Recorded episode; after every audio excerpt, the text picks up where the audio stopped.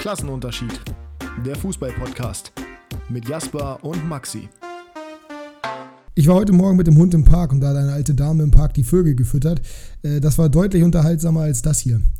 Und damit herzlich willkommen zur nächsten Episode Klassenunterschied. Nicht wortgenau das Zitat, er hat es ein bisschen verstotterter gesagt, aber Frank Buschmann mit einer akkuraten Beschreibung vom äh, Berliner Derby Hertha gegen Union. Ihr hört es an meiner Stimme, ich war beim Topspiel der zweiten Liga zugegen. Jasper war nicht im Stadion, hat aber Einzelspiel seiner Bremer geguckt und ist damit der Einzige, der wirklich was äh, Positives an diesem Wochenende von uns dreien, also mir, Buschi und äh, dir, gesehen hat. Herzlich willkommen. Herzlich willkommen. Danke, dass ich dabei sein darf. Ja, nachdem du gerade so getan hast, als ob wir das erste Mal in unserem Leben synchronisieren würden, äh, ja, kannst du dich dafür auch bedanken. Wir sind heute äh, mit allen Bundesligaspielen natürlich am Start, haben uns auch ein Thema mitgebracht. Der Vorschlag kam von euch. Wir reden heute so ein bisschen ähm, über das Thema Fangesänge, gleichzeitig aber auch über den FC Bayern, der passenderweise aktuell nicht so gut unterwegs ist und wo es jetzt am Wochenende eben bei diesem Spiel auch wieder Schmähgesänge gab von Frankfurt zugegebenermaßen gegen Uli Hoeneß, gleichzeitig bei der Hertha die Entlassung von Freddy Bobic, also alles, was in der Bundesliga passiert, darüber reden wir so ein bisschen, insbesondere über das Thema Fangesänge, einfach weil ansonsten in der Welt des Fußballs gerade nicht so sonderlich viel los ist. Premier League pausiert, äh, ist gerade der FA Cup, Liverpool ist rausgeflogen gegen Brighton, also keine Überraschung da passiert. Real spielt gerade noch, da kann ich mich nicht drüber aufregen. Bei Barca, die gewinnen schon wieder zu null. Ter Stegen weiterhin sechs Gegentore, Pedri hat wieder getroffen. Also es ist einfach alles beim Alten, kann man quasi so sagen.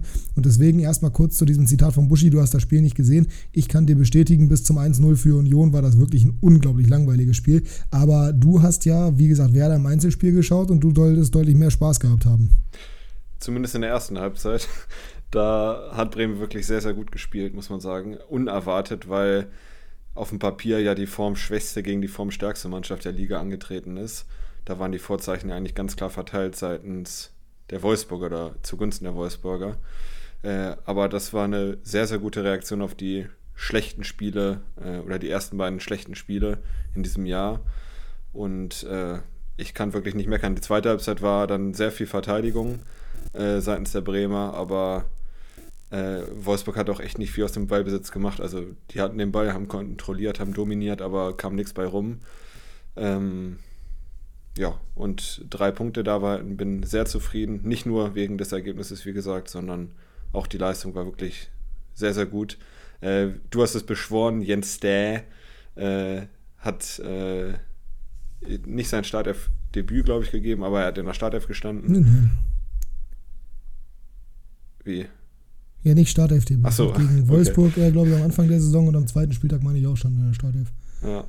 Auf jeden Fall stand er jetzt nach langer Zeit mal wieder nach Startelf und hat das sehr gut gemacht. Genau so wie auch, jetzt wirst du mit den Ohr Augenrollen, äh, Christian Groß. Mit den Ohren rolle ich jetzt. Mit den Ohren rolle ich. Die beiden haben wirklich sehr, sehr gutes Spiel gemacht. Die würde ich sogar ein bisschen rausnehmen, mit Niklas Füllkrug natürlich. Also die drei haben mir am besten gefallen. Das äh, war wirklich eine starke Leistung. Und jetzt hoffe ich, dass sie das ein bisschen bestätigen können. Ich hatte schon wieder richtig Schiss in der Halbzeit, dass sie das, dass sie das Spielen einstellen äh, und das noch vergeigen. Aber insgesamt war es schon ein verdienter Sieg. Jetzt müssen wir allerdings zum 1 zu 0 kommen, noch kurz. Ich wollte gerade sagen, also den Elefanten im Raum muss aber schon adressieren. Ja. Also ich würde grundsätzlich erstmal nach dem, was ich in der Konferenz gesehen habe und gehört habe, mitgehen, dass das ein durchaus verdienter Sieg war. Wolfsburg hat nicht so viel gemacht, hatte seine Gelegenheiten, aber hat sie jetzt nicht, war jetzt nicht so super, super zwingend unterwegs. Ähm, Nächstes Spiel auswärts in Stuttgart, die mit dem Rücken zur Wand. Ich glaube tatsächlich, dass das schwerer wird als das gegen Wolfsburg jetzt, weil da war Bremen der klare Underdog und damit haben sie sich, das hat sehr gut funktioniert, das hat man irgendwie gemerkt. Auch wenn man sagen muss, dass auch Stay von mir aus auch groß, keine Ahnung, groß habe ich jetzt nicht so beachtet, weil ich versuche, den so weitestgehend zu ignorieren. Ähm, aber das war, das war schon alles passend. Nur die Frage ist halt, kommt dieses Ergebnis in irgendeiner Form jemals so zustande, wenn es nicht diesen völlig unsäglichen Elfmeter gibt? Das kann keiner beantworten, aber es war auf jeden Fall eine sehr, sehr, sehr, sehr glückliche Entscheidung für Bremen, dass Elfmeter gepfiffen wurde. Es war eine Fehl nee, wir brauchen gar nicht über glücklich reden, es war eine Fehlentscheidung. Punkt um, es war eine Fehlentscheidung. Ja, und deswegen auch glücklich, ja. Ja, für Bremen. Das, das, genau, also äh, das ist wieder mal ein Beispiel, wir haben hier schon tausendmal drüber geredet, warum der VAR in Deutschland nicht funktioniert, warum der VAR von vielen als ja, abschaffenswert interpretiert wird. In a nutshell, also, oder wie, wie Nico Heimer tatsächlich in 50 plus 2 letzte Woche übersetzt hat, in einer Nussschale. Ja, cool, alles klar, danke dir. Ähm, funktioniert im Deutschen nicht das, der Spruch. Aber am Ende des Tages kommt es aufs Gleiche hinaus. das ist ein Handspiel im 16er. Soweit ist erstmal in Ordnung. Aber aus kürzester Distanz, der Ball geht vom Tor weg. Gerhard ist in einer völlig natürlichen Körperhaltung, hat den Arm, hat nicht die Körperfläche unnatürlich vergrößert oder irgendwas. Also alle Aspekte sprechen absolut dafür, dass das kein Elfmeter ist. Und dazu ist es ja auch keine glasklare Fehlentscheidung. Wenn er den direkt pfeift und der VAR greift ein und er lässt es sich bestätigen, nicht, also selbst dann, dann wäre zumindest der VAR-Eingriff gerechtfertigt gewesen, weil dann wäre es in meinen Augen eine klare Fehlentscheidung gewesen. Aber dann wäre er von mir aus standhaft geblieben und okay, mein Gott. Aber so greift der VAR bei einer Situation ein, die keine klare Fehlentscheidung ist und bringt den Schiedsrichter mit Zeitlupen, das ist ja der größte Schwachsinn an der ganzen Sache, mit Zeitlupen dazu, sich umzuentscheiden. Und du hast es so schön geschrieben, als wir darüber philosophiert haben. Das ist ein Zeitlupenelfmeter. Ein reiner Zeitlupenelfmeter. Den darf es nicht geben. Und ich finde, das ist meine persönliche Meinung und die sehe ich auch zu 100% so, weil ich auch finde, dass das bei Leipzig ähm, gegen Stuttgart schon so ein bisschen der Fall war. Bei Handspiel hast du keine Zeitlupe anzuwenden. Das kannst du bei Fouls machen. Bei Fouls macht es das auch teilweise ein bisschen schlimmer, aber da siehst du vielleicht nochmal ein bisschen mehr den Kontakt, wenn es ein enger Kontakt ist. Aber bei einem Handspiel hast du keine Zeitlupe anzuwenden, weil das immer den Eindruck verfälscht. Ja, also ich sehe es ähnlich. Äh, in der allerersten Wiederholung dachte ich, okay, es ist ein Elfmeter, weil, der, weil die Hand vom äh, Körper weggehalten war. Aber dann ab der zweiten Wiederholung war es sofort klar, also den darf er eigentlich nicht geben. Und gerade, wie du es auch gesagt hast, er wird ja overruled, mehr oder weniger, auch wenn er die Entscheidungsgewalt hat, der Schiri. Aber äh, also wenn er ihn sofort gibt, ist es eine extrem strenge Auslegung, die kann man aber noch irgendwie argumentieren. Äh, die wurden schwer, schon mal, ja. ja. wurden schon mal gepfiffen. Also es ist streng, aber okay. Äh, aber dass er dann rausgeht und dann überstimmt, also das ist wirklich eine absolute Fehlentscheidung. Das ist ein, das ist ein Bilderbuchbeispiel dafür, wie du eigentlich den VAR nicht einsetzen darfst. Und das ist ein Bilderbuchbeispiel dafür, wie es, wie es sein soll, wenn der VAR eben nicht also ja, wie, ja. wie, er nicht eingreifen darf am Ende des Tages. So wie er wieder den Schiedsrichter auf keinen Fall irgendwie overrulen darf. Wie er maximal den Schiedsrichter in seiner Wahrnehmung bestätigen darf. Weil, wie du schon sagst, von mir aus in der ersten, gerade wenn du eine Werderbrille aufhast, was bei dir ja definitiv der Fall ist, in der ersten Einstellung, ja klar, im ersten Moment schreibt man immer Hand. Ich schreie auch bei jeder Situation, wie man vielleicht an meiner Stimme hört, äh, bei jeder Situation sofort rot. So im Stadion vor allem. Das, das ist normal. Aber man sieht es so eindeutig. Und ich meine, natürlicher kannst du den Arm nicht halten. Es geht halt faktisch nicht. Und ähm, das macht es halt so unglaublich bitter. Und ich glaube auch tatsächlich, wenn wir die Situation nicht bei Werder gegen Wolfsburg gesehen hätten, wo es halt Wolfsburg trifft, was halt ziemlich egal ist, weil es halt Wolfsburg ist, sondern bei Bayern gegen Frankfurt oder bei Dortmund gegen Leverkusen, dann wäre aber richtig Rambazamba gewesen. Und so ist es halt wieder so ein Fall davon, ja, okay, Gott sei Dank war es in einem Spiel, das nicht so viele gejuckt hat. Das heißt, wir kommen damit einigermaßen davon. Aber ich meine, der Kommentator hat es auch sofort gesagt und auch in der Halbzeit wurde das bei Sky gesagt ein Elfmeter, der eine klare Fehlentscheidung war. Und es ist selten, dass Kommentatoren sich so klar positionieren. Und in dem Fall war es aber so und in meinen Augen völlig zu Recht, weil das Ding darf es halt nicht geben. Danach, was danach passiert, dass Wolfsburg halt nicht richtig ins Spiel kommt, wäre dann natürlich mit Rückenwind, das kann man irgendwo auch verstehen. Also, das wäre der Rückenwind, kann man verstehen, dass Wolfsburg vielleicht ein bisschen ja, stiff war, kann man vielleicht auch verstehen. Aber äh, trotzdem ist auf jeden Fall sehr, sehr gut gemacht und in meinen Augen auch völlig zu Recht dann das äh, 2 zu 0 erzielt. Wolfsburg hatte seine paar Gelegenheiten, korrigiere mich, wenn ich falsch liege, aber jetzt nicht so mega zwingendes. Und äh, Werder macht das halt einfach wieder gut, auch wenn das, also das 2 zu 0, verstehe mich nicht falsch, aber das ist ja auch wieder so bodenlos schlecht verteidigt von Wolfsburg. Ja, also äh, ja, war jetzt nicht so ideal verteidigt, war, glaube ich, so ein Mischmasch, Mischmasch aus relativ gut rausgespielt und schlecht verteidigt. Naja, das, ein, nee, das eine nee, bedingt nee, natürlich das andere. Relativ gut. Also die Übersicht von Weiser ist natürlich klasse, darüber müssen wir nicht reden. Aber dass Dingchi aus der Position am zweiten Pfosten flanken kann, ist schon mal die eine Sache. Und dass die dann am zweiten Pfosten nicht mal auf die Idee kommen, dass der, der, der Top-Torjäger der Bundesliga, jetzt kann man ihn ja so betiteln, dass der im Rückraum steht und den vielleicht mal zu decken, sondern dass sie den komplett vergessen da. Das ist schon, also insbesondere weil Wolfsburg halt defensiv ja wirklich sehr, sehr stark war in den letzten Wochen, auch vor der Winterpause. Das äh, ist schon bedenklich, finde ich. Es gab auf jeden Fall eine Weltpremiere äh, in der Halbzeit, die du gerade angesprochen hast. Und zwar hat Colinas Erben den Schiri äh, kritisiert. Ach, guck mal, ja, guck mal, selbst, wenn selbst die das machen, dann muss das wirklich schon was heißen. Also, äh, Aber er meinte eher kein Elfmeter, glaube ich. Das ist schon weit aus dem Fenster gelehnt. Ja, sehr weit. Ähm, alles in allem für Bremen dennoch ein verdienter Sieg, wenn auch mit einem Beigeschmack. Wichtig vor allem, um so ein bisschen das Ruder rumzureißen. Nächste Woche wird aber auch sehr, sehr wichtig gegen Stuttgart, weil das ja durchaus noch direkte Konkurrenten werden könnten im Abstiegskampf.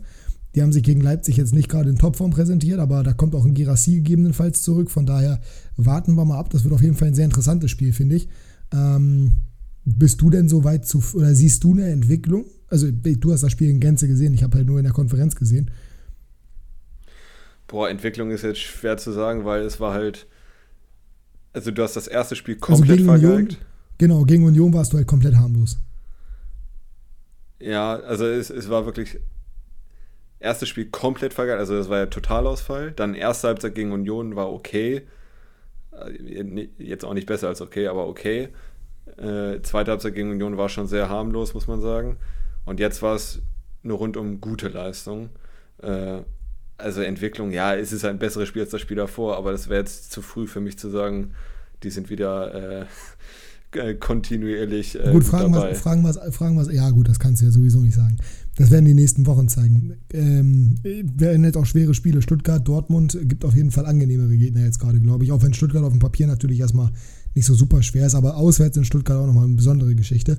Ähm, würdest du Jens Petter Stay in der Startelf belassen? Ja, ist der Petter? das würde ich schon machen. Nee, du verwechselst ja mit Hauge, oder? Ja, ich glaube auch. Würdest, ja. du, würdest du Stay in der Startelf belassen? Ja, würde ich schon machen. Hätte er sich verdient nach dem Spiel. Oh. Also außer Weiser, außer Weiser würde ich jetzt an der Startelf erstmal nichts ändern, ehrlich gesagt. Oh, da, also der Typ, ne, der, du weißt ja, ich habe ihn sowieso gefressen, aber die gelbe Karte, das war ja wirklich unglaublich. Das kannst du ja keinem erzählen. Die war ja so dermaßen unnötig wie ein Kropf. Ja. Ich frage mich nur, wer jetzt für den spielen soll. ja. Weil äh, Argus verletzt. Ja, Buchanan. Der Linksfuß ist. Oder ja, äh, zumindest. Genau.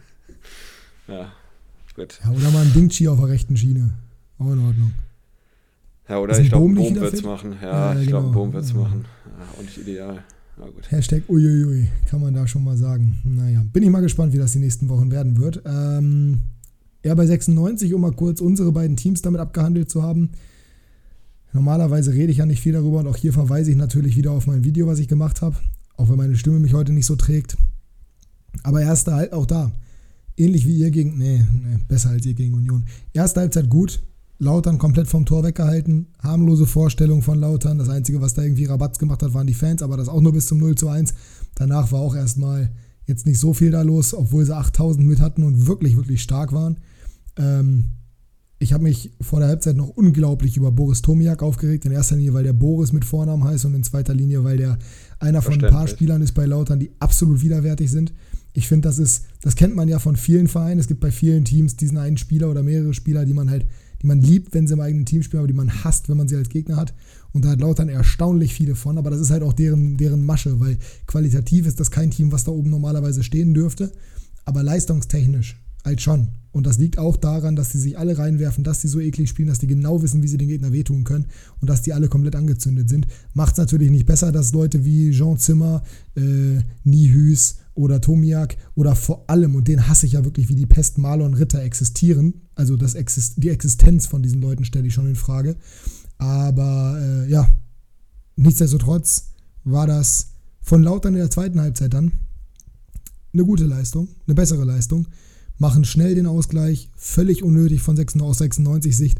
Musste auch mal ganz stark in Frage stellen, warum steht Julian Börner erstens auf der Linie, zweitens hinter der Linie, sodass er den Ball auch nicht klären kann. Und Nicolo Tresoldi im Kopfballduell mit Nihus. Also Tresoldi hat viel mit nach hinten gearbeitet, hat offensiv kein glückliches Spiel gemacht, defensiv war es okay, aber wieso steht er da im Kopfballduell? Und dann, ja, Torschütze Derry Köhn, der bei seinem Treffer auch durchaus das super gemacht hat, aber auch Glück hat mit Lute und natürlich einen absoluten Fail in meinen Augen. Ich, ich, ich bin kein Fan von provokativen oder unnötig ähm, nervigen Jubeln und der macht den, der haut den Gritty da raus. Ah, weiß ich nicht. Hat auf jeden Fall das Karma dann gegeben. Ähm, Er verliert Opoku im Zweikampf aus den Augen, geht nicht energisch genug hinterher. Opoku macht die Seitenverlagerung. Muroya ist komplett passiv, genauso wie die gesamte 96-Defensive.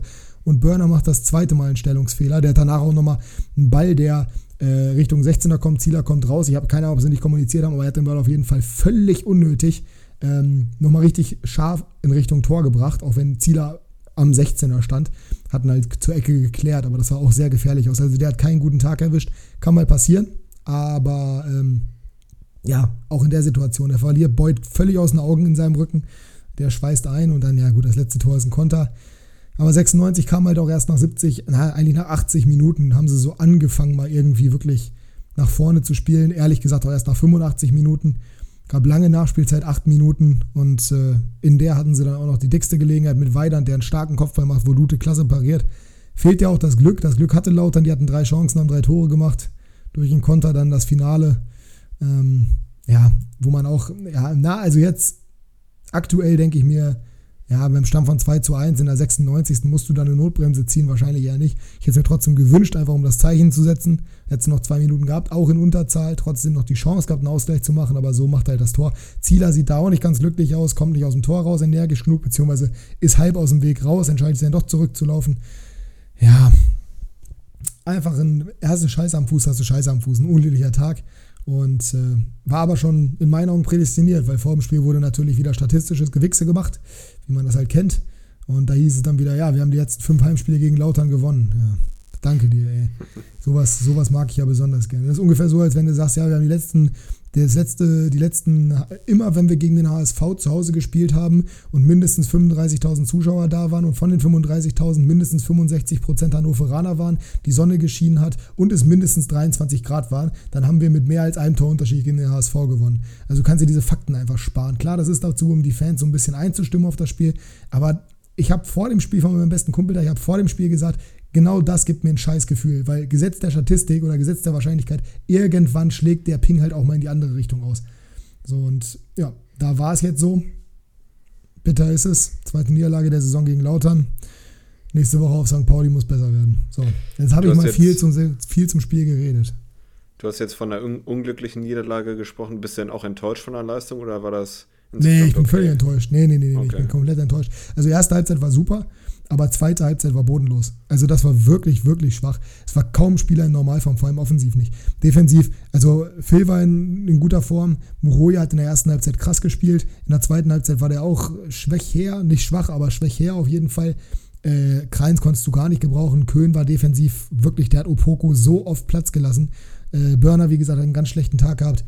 Und vorne, also Tresoldi, ich habe sowieso nicht verstanden, warum der spielt auch wenn er eine gute Vorbereitung gespielt hat, das ist das Niklas Schmidt-Syndrom, ähm, gegen die Defensive, die mannorientiert verteidigt, was man ja von Lautern kennt, da musst du halt einen physischen Stürmer reinballern. Entweder du stellst Nielsen in den Sturm und irgendwie ernst auf die 10 oder was, oder halt weiter vorne rein. Und also, weiß ich nicht. Und das Statement vom Trainer oder vom Co-Trainer, der ja auf der Bank saß, weil Leitl gesperrt war, haben mir nach dem Spiel auch nicht unbedingt gepasst, der dann sagt, ja, äh, wir hatten einen fixen Matchplan und ich habe das Team nur begleitet. Ja, geil, okay, alles klar. Das heißt, Ingame-Coaching gab es nicht, keine Anpassungen etc. Muss man sich auch nicht wundern, dass man so ein Spiel dann verliert, wenn es nicht nach Plan läuft. Dann hätte man also, auch einen Truthahn dahin stellen können. Ne? So in etwa, ja, oder mich. Also das, äh, wobei ich mir mehr die Seele aus dem Leib geschrien hätte, auf, wie man hört. Ähm, ja, also Wer ist jetzt der nächste Gegner? Optimal. Äh, Pauli. Heute okay. gewonnen 1-0 auswärts in Nürnberg. Würde aber zu deren Saison passen, wenn sie jetzt zu Hause wieder auf die Schnauze fliegen. Das wäre doch schön. Ja. Aus unserer man, Sicht. Könnte man zumindest mitnehmen. Muss ich übrigens noch erwähnen, also oder erzählen, fand ich nämlich, äh, weiß ich nicht. Es gab ja, war ja hier Holocaust-Gedenktag jetzt vor zwei Tagen. Ähm, wichtige Aktion, wichtiges Statement auch von der Mannschaft, die sich da mit einem Banner präsentiert hat, oder zumindest vier Spieler. Fand ich sehr, sehr gut. Es äh, ist wichtig, dass 96 da sich auch beteiligt und darauf aufmerksam macht. Insbesondere, weil Bergen-Belsen ja nun mal nicht so weit weg ist, auch wenn das jetzt ja an Auschwitz angelehnt ist, der Holocaust-Gedenktag, aber nichtsdestotrotz äh, fand ich das sehr, sehr gut. Was ich nicht so gut fand, ähm, die haben da alle mit dem Banner gestanden. Drei Leute haben relativ betreten geguckt. Weidand, B und irgendein Dritter noch. Und Burner steht links und äh, grinst aus, aus vollem Leibe. Da dachte ich mir so, ah, weiß ich nicht, hättest du da nicht mal. Also ist natürlich jetzt nicht dramatisch, ne, weil die Message ja trotzdem klar, aber in der Situation vielleicht einen anderen Gesichtsausdruck. Naja, halb so wild, aber fand ich auf jeden Fall erwähnenswert, weil habe ich mich gestern, als ich es nochmal gesehen habe im Stadion, auch äh, dachte ich mir kurz, äh, nicht optimal. Nicht optimal übrigens auch. Äh, damit ist dann auch wirklich Feierabend. Du hast ja nicht gesehen. Lautern, wie gesagt, mit 8000 Leuten da gewesen. Tolle Choreo gemacht, mehrere Choreos gemacht. Ähm, sah wirklich gut aus. Auch schöne Pyro-Show zur Halbzeit. 96 hat auch eine Choreo gemacht. Kein Pyro, aber auch eine Choreo. Ähm, ja, sie war komplett schwarz-weiß. Schwarz-weiß-grau und äh, war eine Choreo für eine Fangruppierung, die seit 25 Jahren jetzt aktiv ist. Kann man machen, völlig in Ordnung. Mm, das Ganze in schwarz-weiß-grau zu halten, also so betretene Stimmung irgendwie aufzurufen und dann irgendwie 25 Jahre Fußballzirkus oder der Zirkus geht weiter. Äh, mm, wenn du auf der anderen Seite so eine Choreo hast, alles in weiß und rot und dann die Augen funkeln mit dem roten Teufel, wo sie dann in die Augen Pyrotechnik reinmachen, dass das wirklich funkelt ein bisschen also untergegangen. Das Choreo-Game das Choreo haben wir auf jeden Fall verloren. Auch wenn, wie gesagt, ey, wenn die 25-jähriges Jubiläum haben, wer bin ich, das irgendwie zu kritisieren. Aber die Nordkurve hat generell in der ersten Halbzeit waren bis, bis zum Tor war Lautern stärker, danach war 96 auf Augenhöhe und teilweise auch stärker, logisch haben wir geführt. Aber ähm, ja, nach dem, nach dem Rückstand war es dann wieder 20 Minuten, hey, 96 Ole, oh, 96 Ole. Äh, das mag ich nicht, das ist mir immer zu langweilig. Und da hat Lautern uns schon den Schneid abgekauft und es ist immer sehr ungünstig, wenn du im eigenen Stadion besungen wirst mit ohne Lautern wäre hier gar nichts los. Äh, das hat mir nicht so gefallen. Das ist halt das Problem. Die Nordkurve, das, die war ausverkauft. Ich war ja im Westen, weil die Nordkurve ausverkauft war. Aber da stehen und sitzen halt zu viele Leute rum, die da einfach nur für den Vibe sind und keine Stimmung machen. Und das finde ich zum Kotzen. Wenn du ins Stadion gehst, dann mach gefälligst auch Stimmung. Ähm, also wenn du zumindest in die Fankurve gehst. Das finde ich immer schwierig. Setze ich sonst irgendwo anders hin. Ich weiß, die Tickets sind auch ein bisschen günstiger im Norden. Aber dann, weiß ich nicht, dann setze ich in den Westen so nah an die Nordkurve ran, dann merkst du die Stimmung auch noch, aber dann nimmst du wenigstens den Fans, die unterstützen wollen, nicht die Tickets weg. Weil es immer scheiße, wenn dann irgendwie so isolierte kleine Grüppchen auf der Westtribüne sind oder sowas. Das, das wäre halt viel nützlicher, wenn die auch auf der, auf der, in der Nordkurve stehen würden. Mhm. So, jetzt aber wirklich. Im. Westen nichts Neues, ne? Ja. Im, Westen wirklich nichts Neues. Ja, ähm, was war denn fußballerisch dein Highlight an diesem Wochenende in der Bundesliga? außer Bremen wahrscheinlich jetzt. Äh, ähm, was war mein Highlight? Ich fand den Berliner, den Unioner Derby-Sieg natürlich schön. Äh, habe ich mich gefreut. Aber da ich ja die Konferenz nicht gesehen habe, kann ich ja nur äh, das, äh, die heutigen Partien äh, mit reinnehmen. Weil das Abendspiel habe ich äh, teilweise gesehen, aber auch nicht ganz. Und heute ähm, Dortmund gegen Leverkusen, ja, habe ich mir mehr versprochen, ehrlich gesagt. Das, mhm. Ich habe 4-3 getippt letzte Woche. Ist nicht ganz ja, aufgegangen. Gut, aber das ist ja auch dieses Narrativ, was Sky und alle möglichen Leute die ganze Zeit bedienen. Das ist das Spiel mit den vielen Toren. Hinspiel 1-0. Also, nur weil in der Vergangenheit mal viele Tore gefallen sind, heißt es nicht, dass es automatisch immer passiert. Auch wenn das natürlich ein vielversprechendes Spiel ist. Aber es war relativ klar, Leverkusen hat lange nicht verloren. Und äh, Dortmund ist jetzt auch nicht im Harakiri-Modus dass die jetzt nicht auf Teufel komm raus da versuchen würden, irgendwie äh, ein High-Scoring-Game hinzulegen. Ja, fand ich zumindest eigentlich recht logisch. Ja, aber ich habe mir auch spielerisch ein bisschen mehr erhofft, sagen wir es mal so. Ja, es sind viele Dinge, aber da hast du auch gemerkt, dass Leverkusen formstark war, weil Dortmund hat viel versucht, hat nicht alles geklappt, aber auch weil Leverkusen das über, über Strecken sehr gut definitiv gemacht hat. Und offensiv war bei Leverkusen halt sehr viel oder sehr wenig Präzision drin. Das war ein bisschen störend, fand ja. ich auch. Also die hatten mehrere Aktionen, die definitiv zum Erfolg hätten führen dürfen und können, die es aber nicht gut zu Ende gespielt haben. Ähm, also ich fand es jetzt auch nicht super unterhaltsam, aber ich fand es auf jeden Fall noch nicht schlecht. Über das erste Sonntagsspiel müssen wir, glaube ich, nichts sagen. Und äh, es gab ein erstes Sonntagsspiel? Ja, Achso, sorry, das war, das war vom Spielniveau so krass an zweite Liga angelehnt. da, äh, das hätte ich nie auseinanderhalten können, du. Aber wenn einer einen Sieg verdient gehabt hätte, dann Schalke. Das auf jeden das Fall. Das ist ein ja. Armutszeugnis für Köln. Äh, sonst die äh, Karim Onisivo Shitshow gestern, die haben mich richtig abgefuckt, deswegen, äh, auch wenn da sieben Tore gefallen sind, war mir, jetzt, Dank. Äh, ja, war mir jetzt relativ egal. Ich mag ja Onisivo, ich verteidige ihn ja oft, aber da hat er mich aufgeregt. Deswegen würde ich sagen, der Berliner. Er hat dich aber nicht aufgeregt, weil er, er hat dich ja nicht aufgeregt, weil er schlecht war. Also ich finde nee. ich find Onisivo sympathisch. Die, das, das, äh, was war das, das 2 zu 0? Nee. Ja, doch, das, doch, das 2-0 müsste es gewinnen. Das, das, das Stolpertor. Das, 3 das 2-0. Das, Stol das Stolpertor. Das beschreibt halt Karim Onisivo perfekt. Ne? Das ist halt wirklich, das ist halt 1 zu 1 unisiv. Aber der hat dann halt auch so geile Aktionen wie dieses, was war das, das 5 zu 2, den er ja, so kompromisslos ja. in den Winkel schweißt da. Ist ein spannender Spieler. Ist halt äh, der österreichische äh, Ronaldo, weiß ich nicht. Aber er hat auf jeden Fall sehr viel Dynamik. Und äh, ist ein, also, es macht Spaß, ihm zuzuschauen, sagen wir es so. Und das ist ja per se erstmal nichts Schlechtes. Ja. Aber um auf deine Frage jetzt endgültig zu antworten, bleibe ich beim Unioner Derby-Sieg. Ja. Ähm, für mich war es das Freitagsspiel. Einfach nur, weil Dominik Soboschlei, mein Junge, oh, ich liebe den Kerl so sehr, ne? das ist so ein geiler Kicker. Soboschlei thinks und Florian Müller das Florian Müller thinks. Ja, beim 2-0 kann er aber auch nichts machen. Und beim 2-0 den so einzuschweißen, aber auch die Schusstechnik beim ersten klar. Da sieht Müller nicht gut aus, aber den, wie äh, er ja dann gesagt hat, durch äh, David Raum, der ihm das vorgeschlagen hat, den so zu schießen, dass er vor dem Torwart aufkommt, die Schusstechnik dafür zu haben, das dann auch wirklich umzusetzen, das zeigt halt, was für ein genialer Kicker. Ich finde den ja, ihr alle wisst es mittlerweile, glaube ich. Ich liebe den sowieso, ich finde den unglaublich stark. Und wenn der nicht bei Leipzig spielen würde, zum einen, und wenn der, glaube ich, auch eine andere Nationalität hätte, dann würde man so viel mehr über Dominik Soboschlei reden. Das ist so ein brutaler Kicker. Und der ist wie alt? 22, 23 jetzt? Mhm. 22, glaube ich. Der ist so krass. Das ist wirklich. Der hat was, ich bleibe auch dabei und da kannst du mir sagen, was du willst. Es gibt zwei Spieler, die mich an Cristiano Ronaldo erinnern. Einer davon ist Dominik Soboschlei. Ja, ja, nee, also einer davon ist definitiv Dominik Soboschlei. Einfach groß, aber da trotzdem schnell, technisch extrem beschlagen, geile Schusstechnik. Also der junge Ronaldo, vielleicht ein, ein bisschen weniger verspielt ist er.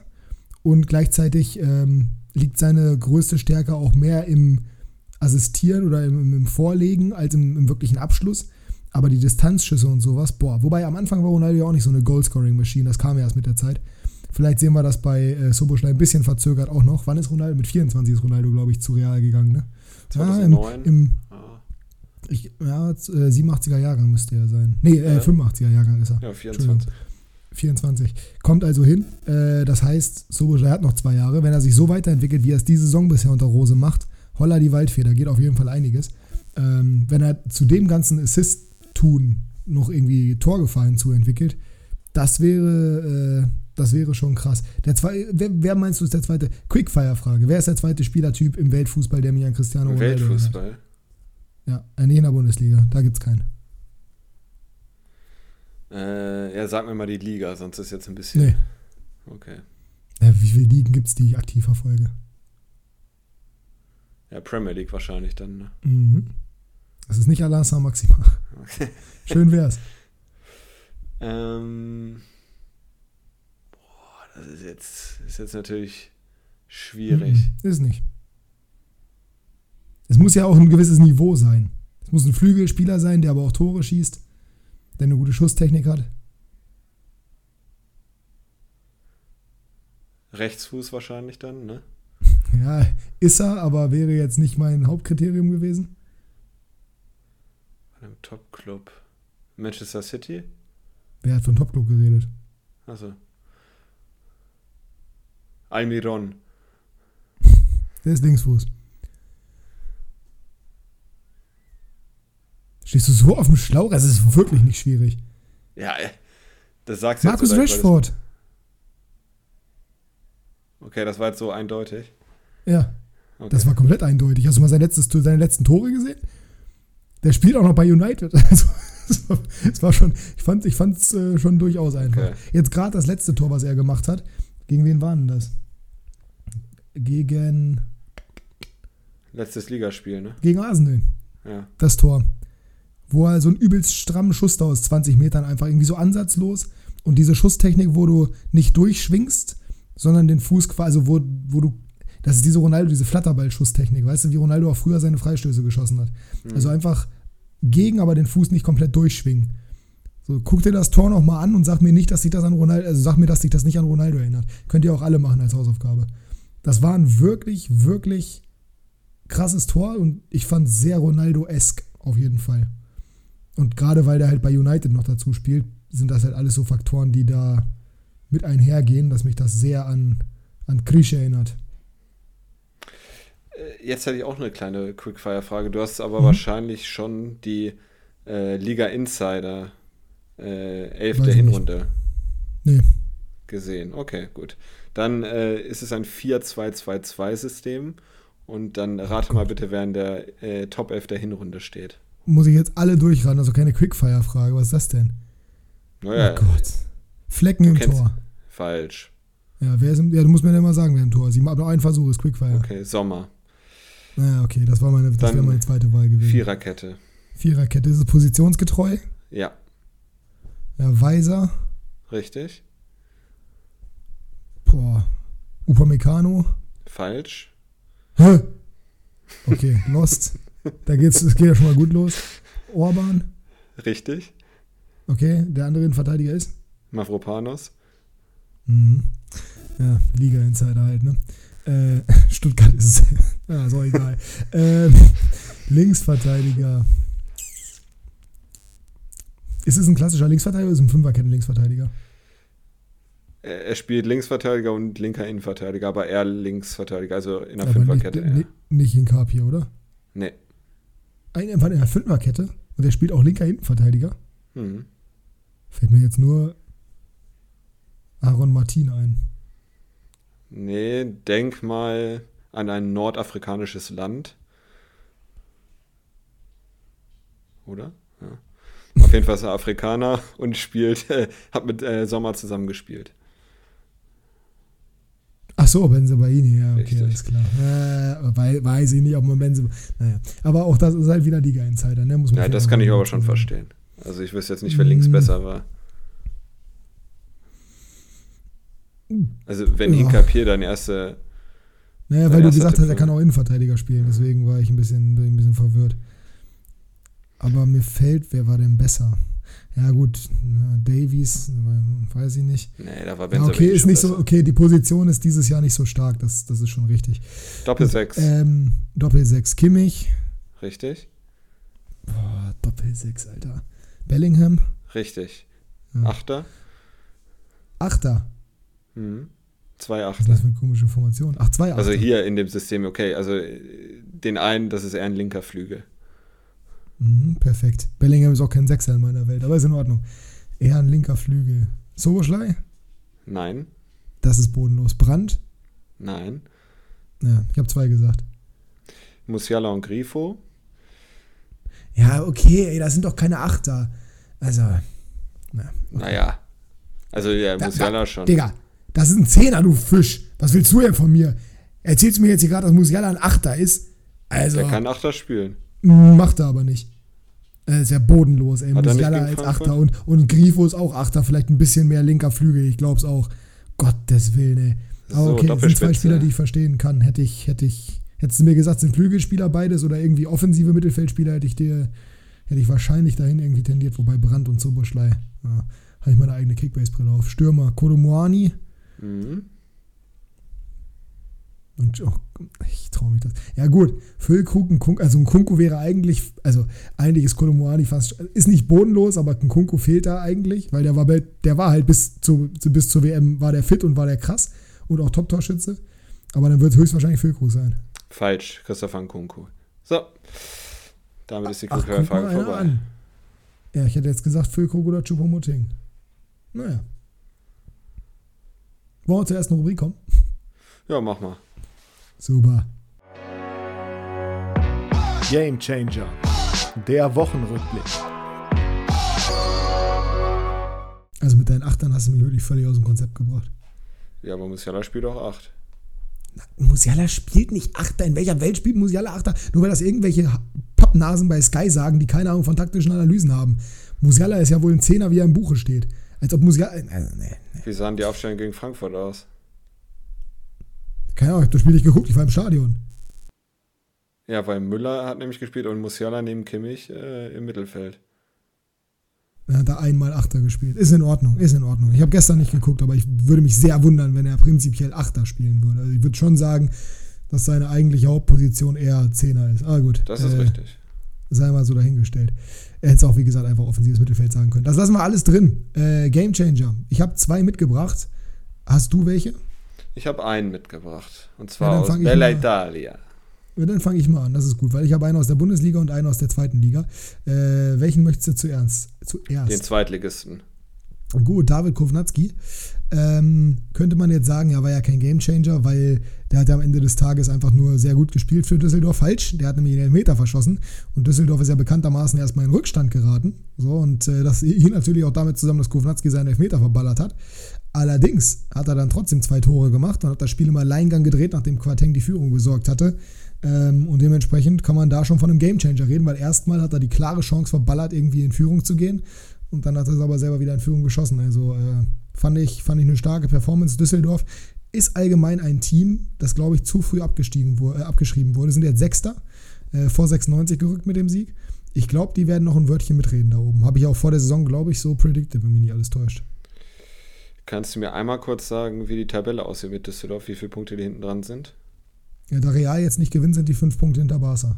Achso, Tabelle. Äh, zweite Liga, Düsseldorf sind mit 29 Punkten Sechster. Paderborn hat auch okay. 29 auf 5. Lautern 32 auf 4. Heidenheim 36 auf 3. HSV 37 auf 2 und Darmstadt 39 auf 1. Also Platz 6 und 1 trennen schon Da ist noch alles möglich. Okay. Na ja, aber. Also ich meine, dass Düsseldorf nochmal oben angreift. Also, also Top Achso, 3 ja, war es ja, jetzt klar. nicht. Also Top 3, Top 3 äh, sind, also das sind sieben Punkte, aber das ist auf jeden Fall in der Rückrunde noch möglich. Definitiv. Ich hatte Kovnatski auch auf dem Schirm, aber habe genau aus dem Grund, weil er für mich kein Game Changer war, ihn nicht mit reingenommen, sondern den Mann mit der schönsten Frisur in Italien. Richtig, Lautaro Martinez, oh der Gott. nämlich der nämlich beim Pflichtsieg äh, gegen Cremona, beim Tabellenletzten, äh, einen Doppelpack gemacht hat und äh, das 0 zu 1 in ein 2 zu 1 gedreht hat. Klar, ja, wie gesagt, okay. absoluter Pflichtsieg, äh, mussten sie gewinnen, aber für mich trotzdem Game Changer. Ja, gut, bei Kovnatski ja auch, ne? Ja. Hat sie auch gedreht. Ja. Ja, hat er dazu noch diesen ja. Plot-Twist drin gehabt mit dem verschossenen Elfmeter. Ähm, mein zweiter Spieler ist ein, ich mache es ja so gerne, ein halbwegs negativer Gamechanger. Ähm, er spielt in der Bundesliga, wen könnte ich meinen? Er spielt in der Bundesliga und hat das Game negativ gechanged. Äh, Hoffenheimer? Mm -mm. Wen hättest du denn da im Kopf gehabt? Ähm, Brooks. Hm. Oh ja, oh, der war gut. Der hat, der hat ein starkes Spiel gemacht. ja, ich meine das Negativen. Ne? Ähm. Wer hat das gechanged? Ich, also ah, du hast äh, schon das, Ja, du hast vorhin schon das Zitat gesagt. Der Dreckspieler Mergim Berisha, den ich ja sehr schätze, fußballerisch Top-Spieler, aber durchaus negativ aufgefallen an diesem Spieltag, dadurch, dass er Angeblich wollte er nur in die Kamera jubeln. Natürlich. Stefan Reuter, äh, Steffen Reuter hat dann auch gesagt, ja, hier kommen die, die Jungs haben da was einstudiert, die wollten da nur irgendwie so zelebrieren, wie sie es einstudieren. Genau, deswegen provozierst du da vor der gegnerischen Fankurve. Also man kann sie auch ein bisschen anstellen. Chico Höfler hat das Ganze dann gerecht, ist zum Halbzeitinterview gegangen und hat, äh, war gesperrt und hat auf dem Weg gefragt, was bist du eigentlich für ein Dreckspieler? Äh, finde ich, find ich völlig solide, finde ich auch völlig gerechtfertigt, weil Berisha da wirklich sich scheiße verhalten hat. Dass Reuter da ein bisschen rumheult und sagt, äh, er hat, doch nur, er hat doch nur gefeiert und er wollte doch nur einen Jubel machen. Ja, passt irgendwie zu Augsburg, wie man sie halt so wahrnimmt. Aber ja, der hat damit schön Freiburg provoziert und Freiburg hat dann aber auf die richtige Art und Weise geantwortet, nämlich einfach irgendwie 13 Sekunden nach Wiederanpfiff äh, den erneuten Führungstreffer gemacht. Durch Luca oder Lukas? Luca, ne? Höhler. Lukas Höhler. Sicher? Nein. Sehr gut. Äh, ich glaube, er ist Luca Höhler. Aber das finden wir live noch raus. Äh, auf jeden Fall deswegen, äh, einfach durch diese Aktion, mit der er provoziert hat, negativer Gamechanger. Auch wenn er natürlich jetzt nichts dafür konnte, dass sie das Spiel 3-1 verlieren. Wobei mich sehr gefreut hat natürlich, dass Fipsi Lienhardt äh, noch ein Tor geschossen hat, weil ich den bei Kickbase habe und der hat meinen äh, Spieltag noch positiv Höhler. beeinflusst. Ja, ich habe auch gerade nachgeguckt. Lukas Höhler. Bremer gut. Jung. Haben wir das auch geklärt. Ja. Auch das noch. Ja, könnte da gut gebrauchen. Ja, er will irgendwann zurückkehren, hat er gesagt. Mal sehen. Zusammen mit Julian Brandt dann. Ja, aber nach Osterholz-Scharmbeek und nicht, nicht, nicht zu Werder. Das heißt zurückkehren, er war ja noch lieber Werder. Ähm, ja, das war mein zweiter Gamechanger und das war dann die Rubrik. Ähm, wir können dann schön direkt weitermachen. Denn wir haben ja gerade schon angesprochen, wir wollen auch so ein bisschen bei den Spieltag quatschen und wir haben halt, du hast es quasi gerade schon aufgemacht mit deinem Spiel des Wochenendes, Hertha gegen Union. Ähm, Hertha hat Freddy Bobic entlassen, also da brennt der Baum ordentlich. War anscheinend insbesondere dadurch begründet, dass die Kaderplanung katastrophal war, was ich durchaus verstehen kann, weil die war wirklich schlecht. Wie siehst du die ganze Situation bei Hertha? Ich glaube, es könnte dieses Jahr wirklich soweit sein. Ja, also ich glaube, die Entlassung von Bobic trägt jetzt nicht dazu bei, dass es ruhiger wird im Umfeld. Und auch wenn die Kaderplanung wirklich schlecht war, kam es für mich trotzdem ein bisschen überraschend, weil es einfach irgendwie so out of nowhere kam jetzt. Gab jetzt ja keine Gerüchte davor. Äh, ich verstehe jetzt aber auch, dass er äh, Schwarz eine Jobgarantie gegeben hat unter der Woche. Das war, glaube ich, wahrscheinlich schon ja, so eine Spitze, äh, weil er wahrscheinlich schon wusste, dass er entlassen wird. Und ja, also das ist, wenn du jetzt die Hertha gesehen hast, die letzten Spiele, es ist äh, weniger als nichts, wenn man mal ehrlich ist. Also 0 zu 5 verloren gegen Wolfsburg, jetzt 0 zu 2 gegen Union. Also du siehst halt auch echt nichts ne, von der Mannschaft und die, gerade offensiv finde ich sie extrem schwach. Äh, wobei defensiv sie auch nicht viel besser sind. Also das wird ein ganz, ganz enges Ding äh, dieses Jahr. Und wie du schon gesagt hast. das erste Spiel nach Restart? 0-5 gegen Wolfsburg, oder? Oder war das nee, das zweite? Wolfsburg hat ja gegen Freiburg 6-0 gewonnen vorher. Äh, hier gegen Bochum 3-1 verloren. Auch bitter, ey. Alter Schwede, was für ein schlechter Start. Was mit Sandro Schwarz? Also eigentlich war ja eher Gerüchte, dass Sandro Schwarz den Verein verlassen könnte. Jetzt ist Bobic gegangen. Wie gesagt, ich kann das aufgrund der Transfers nachvollziehen, auch wenn es, wie du schon sagst, ein bisschen überraschend kam. Äh, Thema Schwarz? Also nach der Hinrunde hätte ich gesagt nein, weil da hat man schon eine Steigerung gesehen, leistungstechnisch zum letzten Jahr. Äh, da hätte ich ihn auf jeden Fall nicht gefeuert an härter Stelle. Aber wenn man jetzt den Start sieht, drei Niederlagen und das auch gegen Teams, also klar, Wolfsburg ist extrem stark gewesen, aber in Bochum zu verlieren, jetzt wo man auch gesehen hat, Bochum gegen Mainz komplett also, ja, gut, okay, aber das war, würde ich jetzt nicht überbewerten, das Spiel. Ist aber trotzdem Kannst genauso gut, äh, ist aber trotzdem ja, Spiel, aber wo kannst, du punkten musst. Jasper, die haben gerade, die haben gerade, Werder hat gerade 7 zu 1 gegen Köln verloren. Da kannst du bei Wolfsburg genauso sagen, die müssen gegen Werder gewinnen. Das ist Quatsch. Also die sind zwar auseinandergefallen in der ersten Halbzeit, aber äh, haben halt auch wirklich, das war, die haben halt mal einen schlechten Tag erwischt. So, sie sind ja dann sogar noch mal, haben sie ja noch mal kurz rangekämpft, kurzfristig zumindest. Also da würde ich jetzt, das würde ich jetzt nicht so überbewerten. Bochum hat das gut gemacht gegen Hertha und äh, war jetzt ja auch im zweiten Spiel, was war das nochmal? Von wem jetzt? Von Bochum? Äh, äh, Leverkusen 2-0. Ja, da waren sie jetzt auch nicht so super schwach. Also, da war Leverkusen zwar überlegen und hat auch verdient gewonnen, aber es war jetzt nicht so, dass Bochum da irgendwie chancenlos gewesen wäre. Von daher äh, würde ich jetzt nicht überbewerten. Aber, also, ich finde, und das äh, hat Hertha so ein bisschen mit meinem Abendessen gemeinsam. Ich habe nämlich heute Abend asiatisch gegessen und äh, der Laden, wo ich das bestellt habe und abgeholt habe, der hat uns die Ente, das Hühnchen, die Soßen und das Gemüse mitgegeben, aber den Reis nicht. Es fehlte also an den Basics, genauso wie bei Hertha. Es fehlt in meinen Augen nicht an den technischen Fähigkeiten in dieser Mannschaft. Die sind vorhanden, aber es fehlt an Einstellung, es fehlt an taktischer Maßgabe.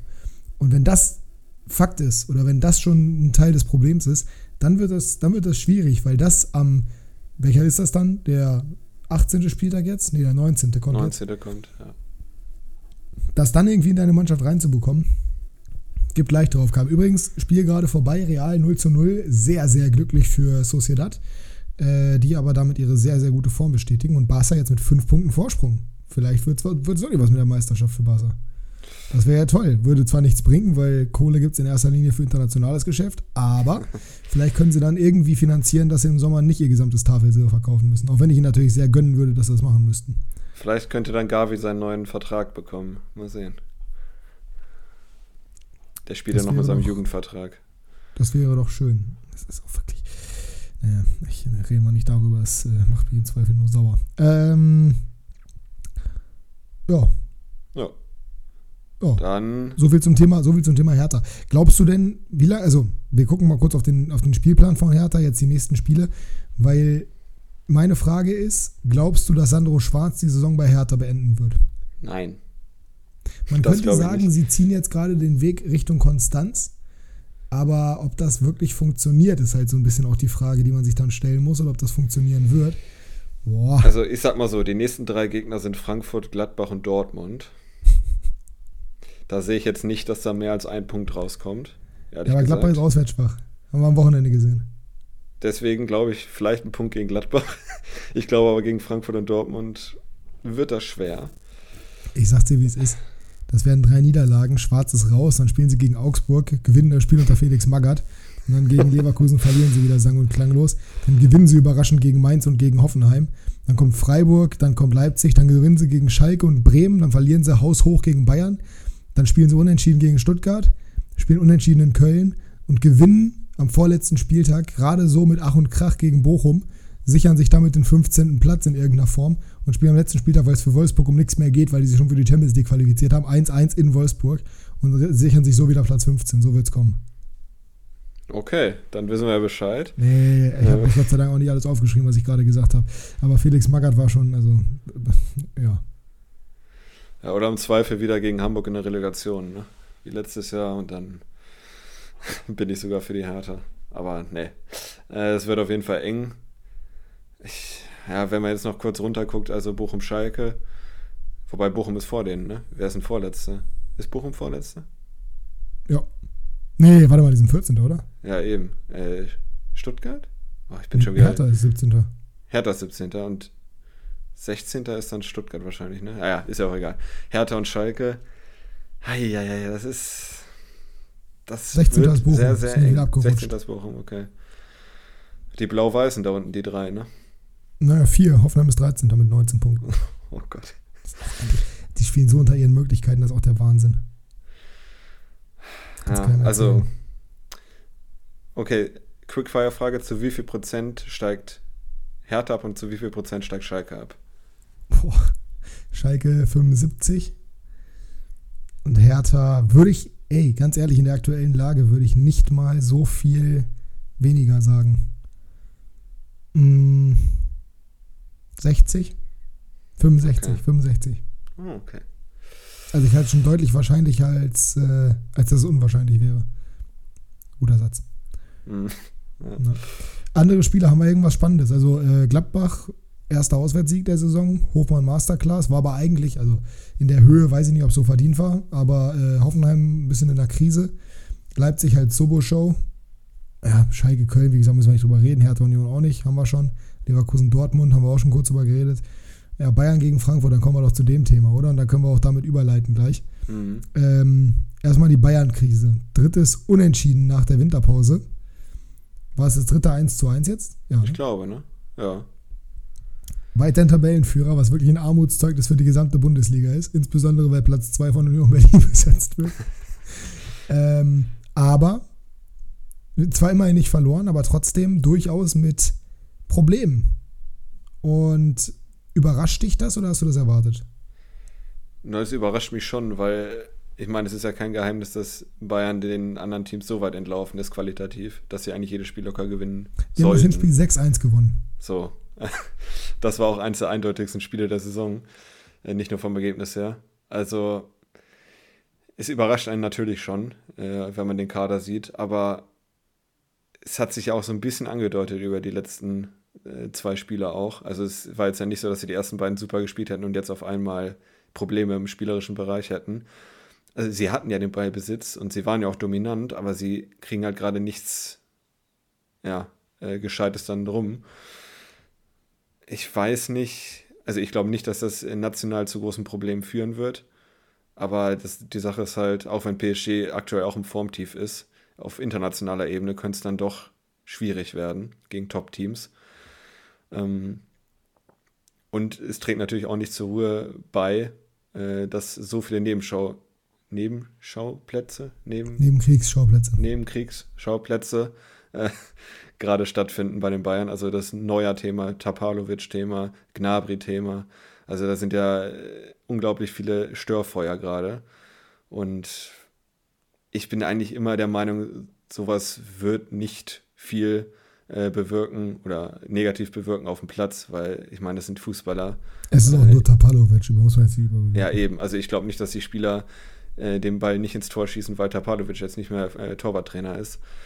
Aber irgendwie scheint es ja trotzdem, irgendwas wird da am Argen liegen, weil, wie ich es eben gesagt habe, normalerweise sollten das Spiel eigentlich gewinnen. Relativ souverän, egal gegen wen in der Liga. ja, aber wie gesagt, überraschend kommt es für mich schon, äh, auch wenn es sich ein bisschen angedeutet hat über die letzten Spiele. Ich bin komplett dabei. Ich sehe das hundertprozentig genauso. Ich bin sehr gespannt, wie sich das international darstellen wird. Ich glaube auch nicht, dass es national ein Problem wird. Ich glaube aber, dass nach der Saison, wenn das jetzt hier irgendwie äh, sich auch so weitertragen sollte und wenn es vielleicht sogar im Pokal zu einer Blamage kommt gegen Mainz, wo man bei Bayern muss man halt gegen Mainz theoretisch schon von einer Blamage sprechen, wenn sie da rausfliegen. Auch in der Stage jetzt. Ähm, und das international nicht klappt, dann sehe ich auch wirklich für Mr. Nail, äh, sieht nicht gut aus dann. Nee, also wenn sie jetzt gegen PSG ausscheiden sollten im DFB-Pokal, nicht weit kommen sollten, wie die letzten beiden Jahre auch, äh, ja, dann nützt die Meisterschaft auch nicht so viel, ehrlich gesagt. Ja, dann sieht es aus wie bei Paris gegen Rhin, die jetzt gerade gegen Rhin 1 zu 1 gespielt ja. haben. Äh, die, bei denen sieht es gerade tatsächlich genauso aus. Ne? Also die haben zwar im Pokal irgendwie 7-0 gewonnen, aber in der gegen, Liga äh, gegen, gegen Rennes verloren, 1 zu 0. So davor zwar gegen Angers gewonnen, aber mein Gott, ist Angers. So jetzt gegen Rennes unentschieden. Haben in der Liga zugeben relativ leichte Gegner. Jetzt Bayern hat als nächstes äh, Wolfsburg, dann Bochum. Also gerade Wolfsburg geht einfacher, insbesondere weil sie da auswärts spielen. Aber ich bin, ich bin echt gespannt. Ich glaube, dass, ich habe das auch bei 50 plus 2 war das auch Thema. Ich glaube nicht, dass sie ihn unter der Woche entlassen werden. Aber ich kann mir schon durchaus vorstellen, dass das am Ende der Saison auf eine Trennung hinausläuft, insbesondere, das haben sie auch da gesagt, solange halt eben Thomas Tuchel auf dem Markt ist. Ne? Mhm. Ja, ich, irgendwie ist das für mich immer noch weit weg. Also ich kann mir aktuell nicht vorstellen, dass sie ihn entlassen werden. Aber hängt natürlich alles ich von den Ergebnissen nicht, aber, ab. Aber genau, ich mir auch nicht, aber du weißt auch, in München, da sind so viele Stakeholder drin und so, das könnte ja. schon relativ schnell, relativ und, blöd aussehen. Wenn sie nicht Meister werden, ist das safe also, weg. Ja, ja, ja. Aber solange Thomas Tuchel äh, auf dem Markt ist, da werden sie ein ganz, ganz großes Auge drauf äh, äh, legen. Ja, müssen sie auch. Also, ist einer der besten Trainer der Welt, da müssen wir nicht drüber streiten. Ähm, wir haben bei den Bayern am Wochenende wieder ein Thema gehabt. Und das hatten wir auch in Hoffenheim in einer anderen Form. Und das hatten wir in gewisser Weise, ich habe es vorhin schon angemerkt, auch in Hannover. Das Thema Fangesänge. Das Thema, was muss sein, was muss nicht sein. Das Thema, wie geht man generell damit um. Wir hatten jetzt in der vorletzten, nee, die letzte Woche war das, äh, Armadas Jubel am Zaun. Liebe Grüße an der Stelle auch nochmal an Samuel Schusti. Wo man, ich habe da heute nochmal drüber nachgedacht, weil das Thema heute nochmal irgendwo aufkam. Und habe dann drüber nachgedacht, dass halt das wurde ja ursprünglich, glaube ich, mal verboten, weil die Gefahr halt bestand, wenn du am Zaun hochkletterst, weil sich da irgendwer jemand mal einen Finger abgerissen hat oder so, ne? Mhm. Mit dem Ring hängen geblieben, hat sich einen Finger abgerissen. So, und du willst halt Verletzungsrisiko vorbeugen, deswegen verbietest du es halt, weil die, die nicht auf den Zaun klettern dürfen. Da kannst du jetzt sagen, ja gut, aber ein Stadion, wo kein Zaun ist, so wie jetzt eben bei Stuttgart, so, da kannst du doch, oder bei, bei Hoffenheim besser gesagt, da kannst du doch machen, da ist doch kein Problem. Musst du dann aber auch sagen, ja gut, okay, aber die Vereine, die dann halt eben architektonisch nicht sowas gebaut haben, die haben dann einen Nachteil, die müssen dann quasi ihr Stadion umbauen, um das gleiche zu. Deswegen, ich finde die Regel schon irgendwie nachvollziehbar, irgendwo aber auch schwachsinnig. Ich weiß nicht, wie du das siehst. Generell aber in dieser ganzen Fan-Debatte gibt es halt auch immer wieder Punkte, wo ich mir sage, die Fans könnten sich eine viel größere Lobby schaffen, wenn halt solche Sachen wie zum Beispiel jetzt in Hoffenheim, gut, auch bei Hoffenheim ist wieder so ein Thema, die Fans in Hoffenheim interessieren keine Sau, aber äh, auch in, in, München jetzt wieder mit den Höhne skandiert, mit dem, mit dem, wie nennt man das denn? Skandat? weiß ich gar nicht. Skandierung. Skandiert? Skandierung? Ist das so? Ich weiß es nicht. ähm, auf jeden Fall, ich glaube, wenn man, wenn die einfach ein bisschen vorsichtiger wären, auch was sowas wie Pyro angeht, man hat es in Hannover auch wieder gesehen, schöne Show von Kaiserslautern, aber halt nicht erlaubt eigentlich dann hätte man vielleicht auch mehr Möglichkeiten, sowas mal wirklich als Regeländerung anzufragen und durchzusetzen. Da aber gefühlt ja alles irgendwie in diesem Fankosmos sich auf Ultras und insbesondere Pyrotechnik fokussiert und irgendwie da eine Regelung zu finden, glaube ich, das Agenda-Setting ist dadurch ein bisschen verzerrt, weil ich glaube tatsächlich, so eine Debatte über dürfen äh, Spieler am Zaun jubeln, das wäre deutlich weniger problematisch umzusetzen und irgendwie auch eine Regeländerung beizuführen, als das bei Pyrotechnik, weil das halt nicht so viele Facetten hat. So, du darfst weiterhin nicht erlauben, dass Fans auf den Rasen stürmen, aber dass die Spieler mit den Fans feiern, an sich kein Problem. Geht in England auch. Gut, da gibt es auch keine Zäune in der Form, zumindest häufig. Gibt es überhaupt Zäune? Weiß ich gar nicht. Aber ähm, nicht. die Regel gibt es auf jeden Fall nicht, dass du nicht mit dem Publikum feiern darfst, meine ich, oder? Nicht, dass ich wüsste, nee. Ich kenne das nur aus Deutschland, ehrlich gesagt. Ja.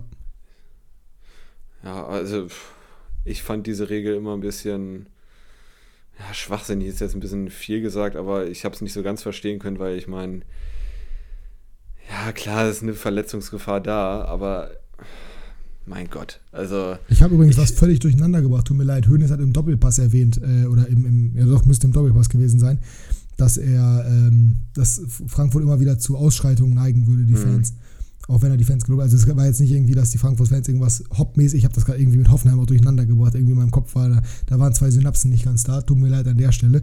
Äh, kläre ich aber auf, äh, mein Fehler, sorry. Ähm, aber trotzdem, an sich, also ich glaube schon, dass wenn du halt nicht dieses Thema hättest, negativ aufzufallen durch zum Beispiel Pyrotechnik, Fanausschreitung etc. etc., dass du es leichter hättest, andere Themen oder wichtige Themen für die Fans auf die Agenda zu setzen. Ja, ja, also ich weiß auch nicht, äh, wie weit das jetzt schon äh, bei der DFL oder, oder beim DFB vorangeschritten ist, aber es gab ja mal eine Diskussion, ob man kontrolliertes Abbrennen von Pyrotechnik legalisiert. Mhm. ähm, frage ich mich ja, was heißt kontrolliertes Abbrennen? Also ja, da gibt es aber, aber Projektgruppen, glaube ich, zu. Ich meine auch, da hat, da hat auch wieder, ne, wieder Calcio Berlin, die sind omnipräsent bei uns im Leben sowieso.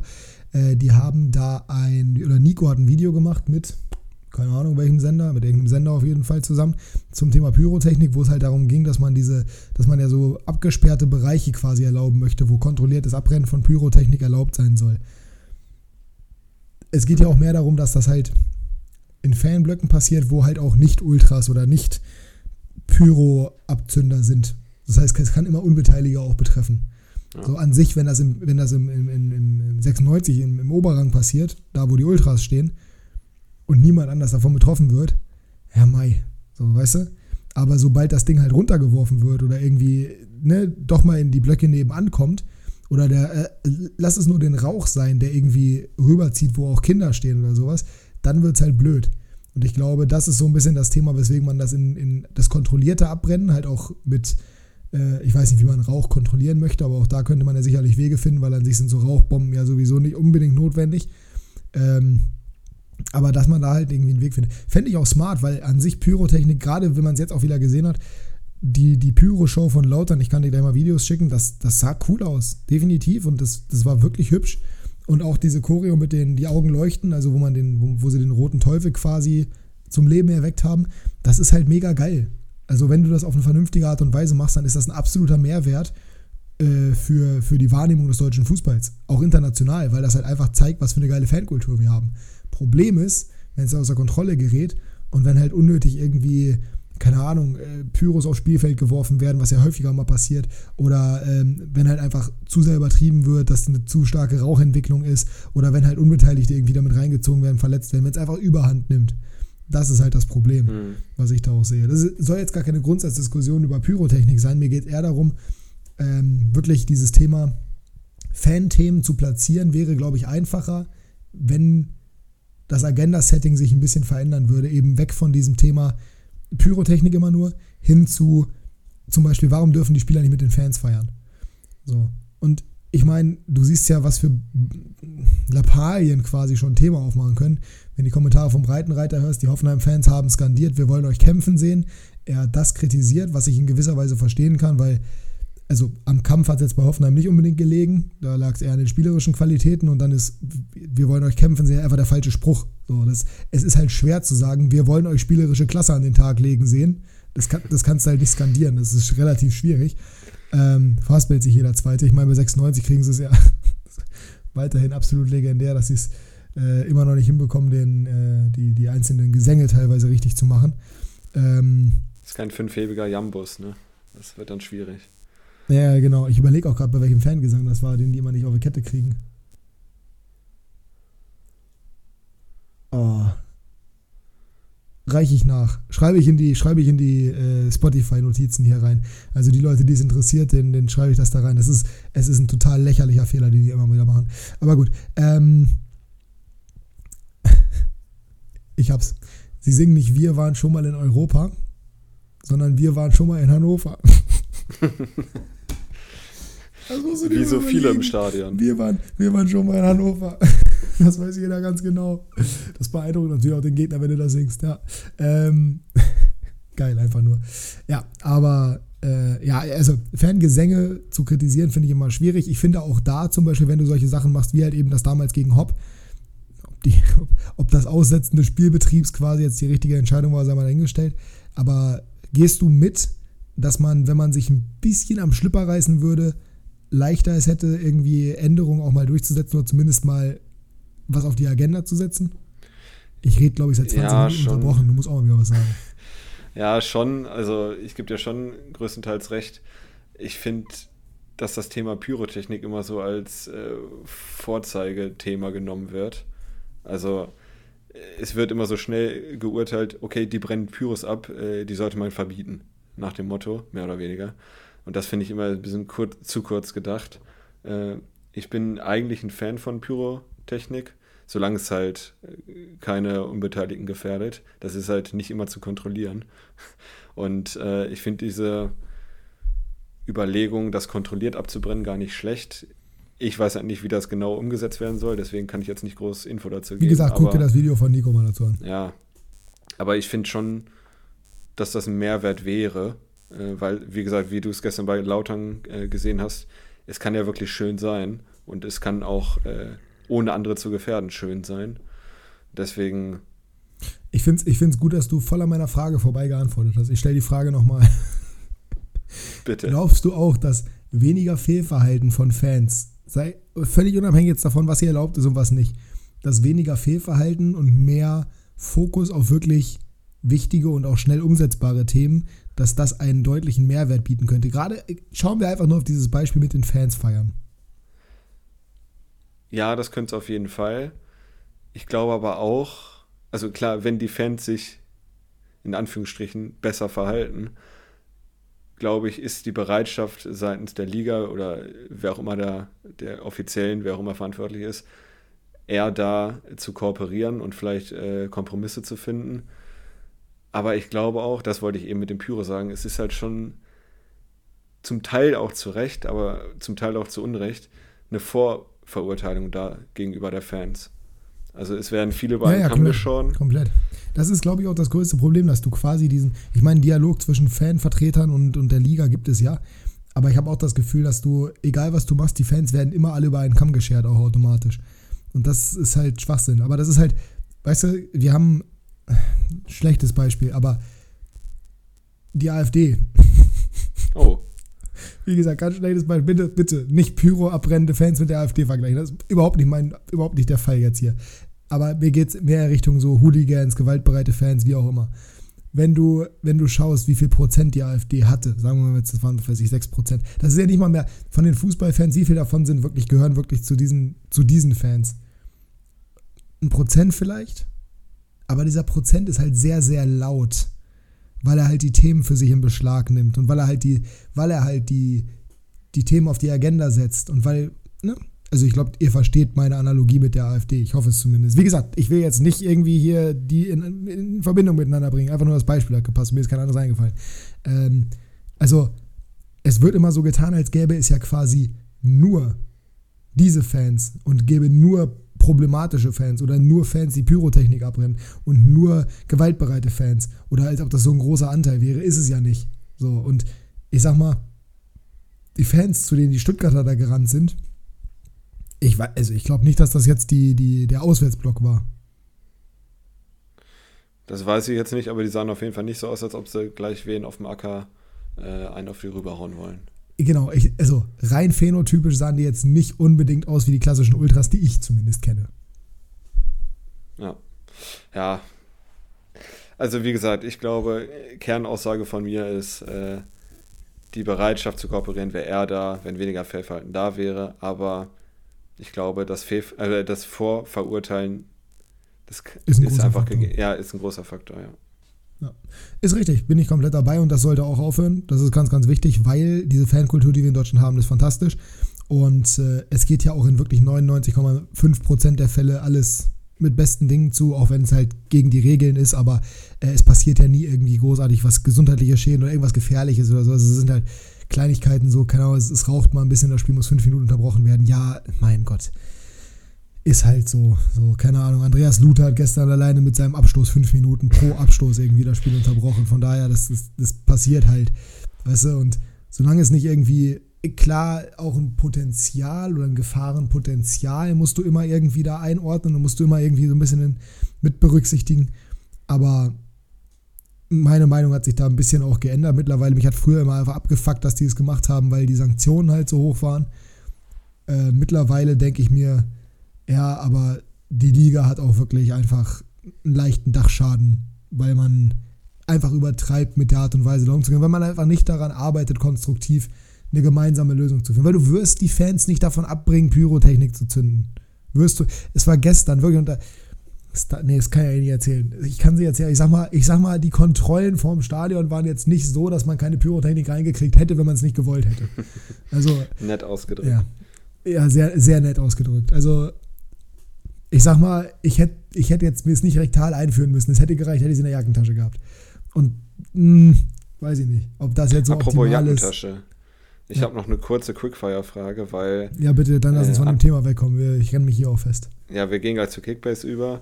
Ähm, Ralle Fährmann hat wahrscheinlich jetzt äh, Sebastian Schwolo in seiner Jackentasche. Was hältst du von dem Wechsel? Ja, gut, okay.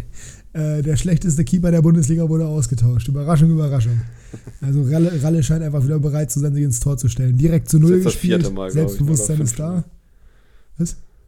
ist das fünfte Mal, dass er jetzt äh, wieder Nummer 1 ist, glaube ich. Achso, ja, ja, wenn du so, ja, wenn du so möchtest, ja.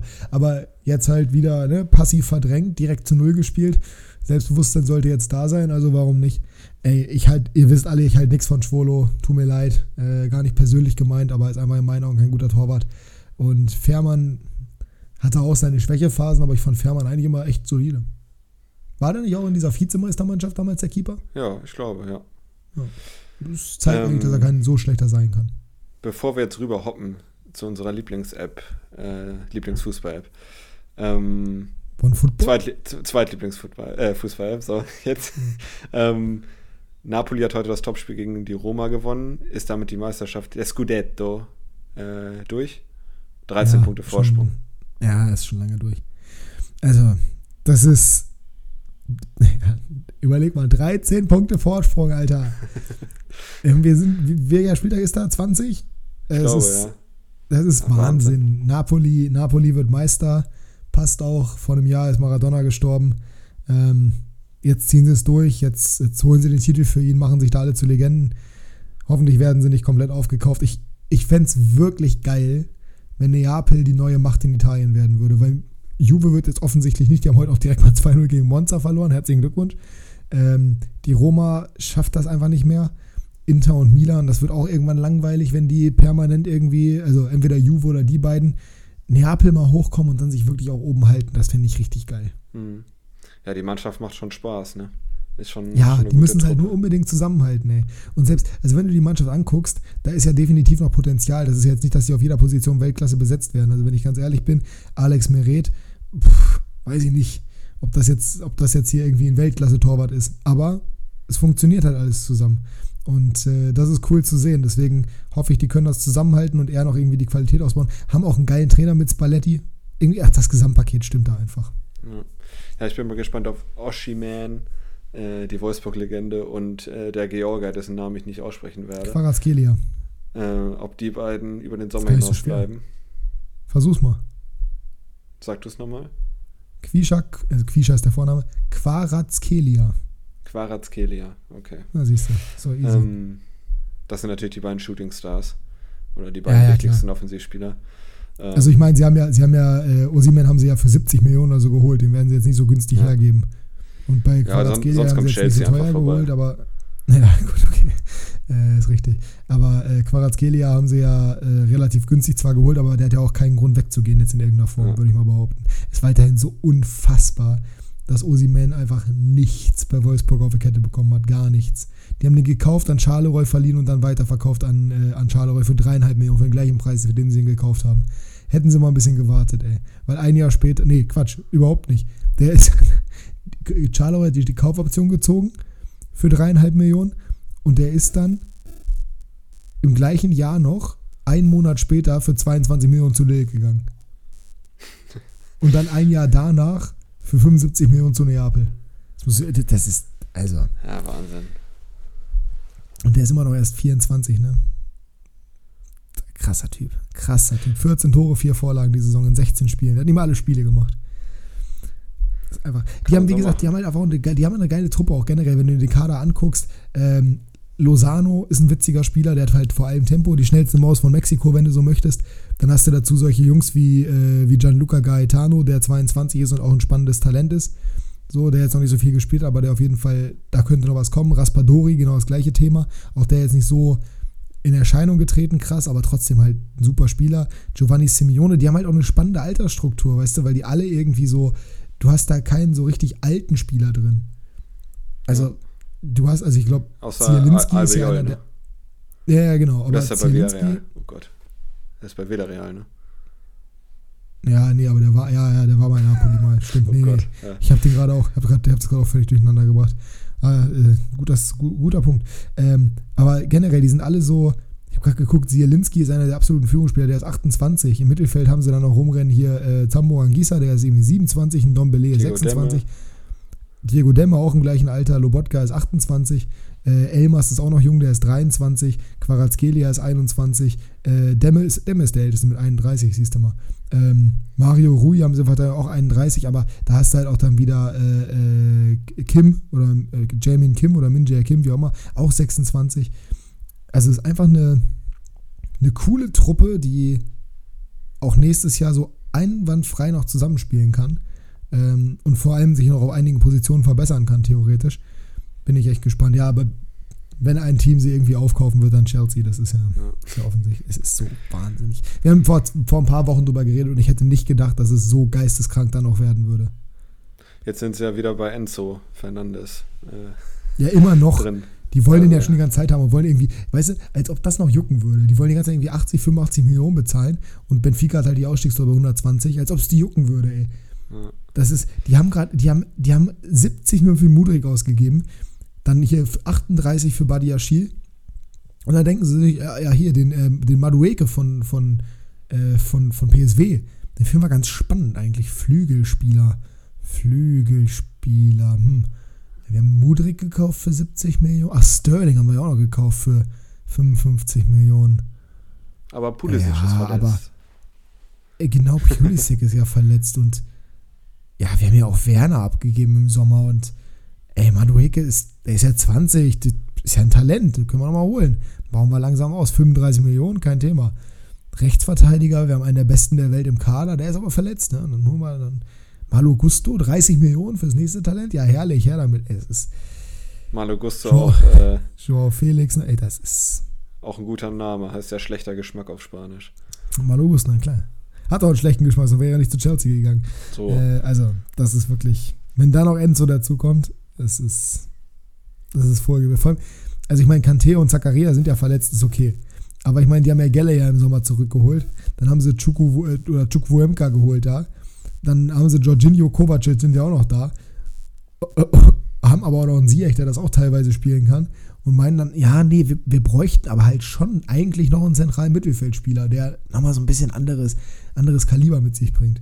Na gut, Kantés Vertrag läuft aus, aber ja, es mir soll noch mal irgendjemand erzählen, dass Newcastle hier so, so dramatisch so dramatisch wäre, Alter. Ja, okay, die haben da zwar dieses Saudi-Konglomerat, was nicht geil ist, aber also Todd Burley oder wie immer der heißt, der, der Job von dem ist jetzt auch nicht unbedingt, äh, ne, auch nicht, auch nicht so doll. Wobei äh, unser, unser Lieblingsenglischer Verein hat ja gerade sich auch verstärkt, wa?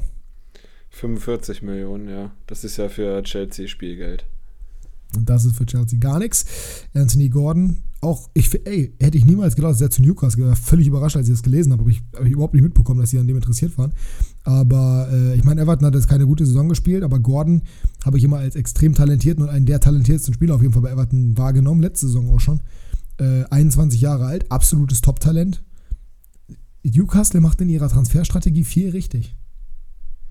Es ist nicht so ein wildes Einkaufen wie bei manch anderem Verein mit Geld. Also man kann es ein bisschen mit RB Leipzig auch vergleichen, finde ich. Die machen das auch. Die kaufen du siehst ein, halt, aber schlau, ne? Genau, und du siehst halt aber auch, dass, sie, dass es funktioniert und dass sie halt, dass sie halt einen Plan dahinter haben. So, das ist ja jetzt nicht so, dass die irgendwie, also wenn der Spieler dann aber nicht performt, dann spielt er halt eben auch nicht. Oder was heißt nicht performt, wenn halt andere da sind.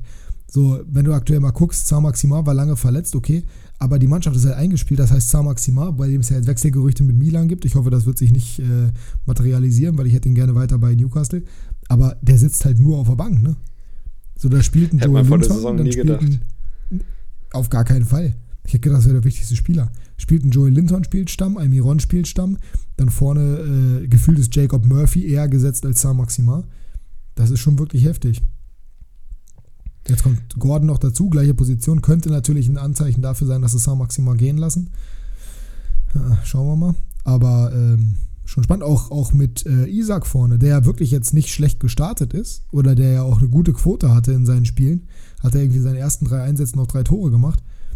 Aber äh, Wilson spielt halt gut. Wilson spielt von Anfang an. Warum sollte man dann, oder macht, macht den Job auch vernünftig, warum sollte man an Isaac reinwerfen? Das, also Eddie Howe macht einfach einen sehr, sehr guten Job. Wer auch einen richtig guten Job macht, Ja, äh, gute Überleitung, sehr schön. sind wir beiden nämlich und wir gehen jetzt zur nächsten Kategorie. C. Kickbase Breakdown.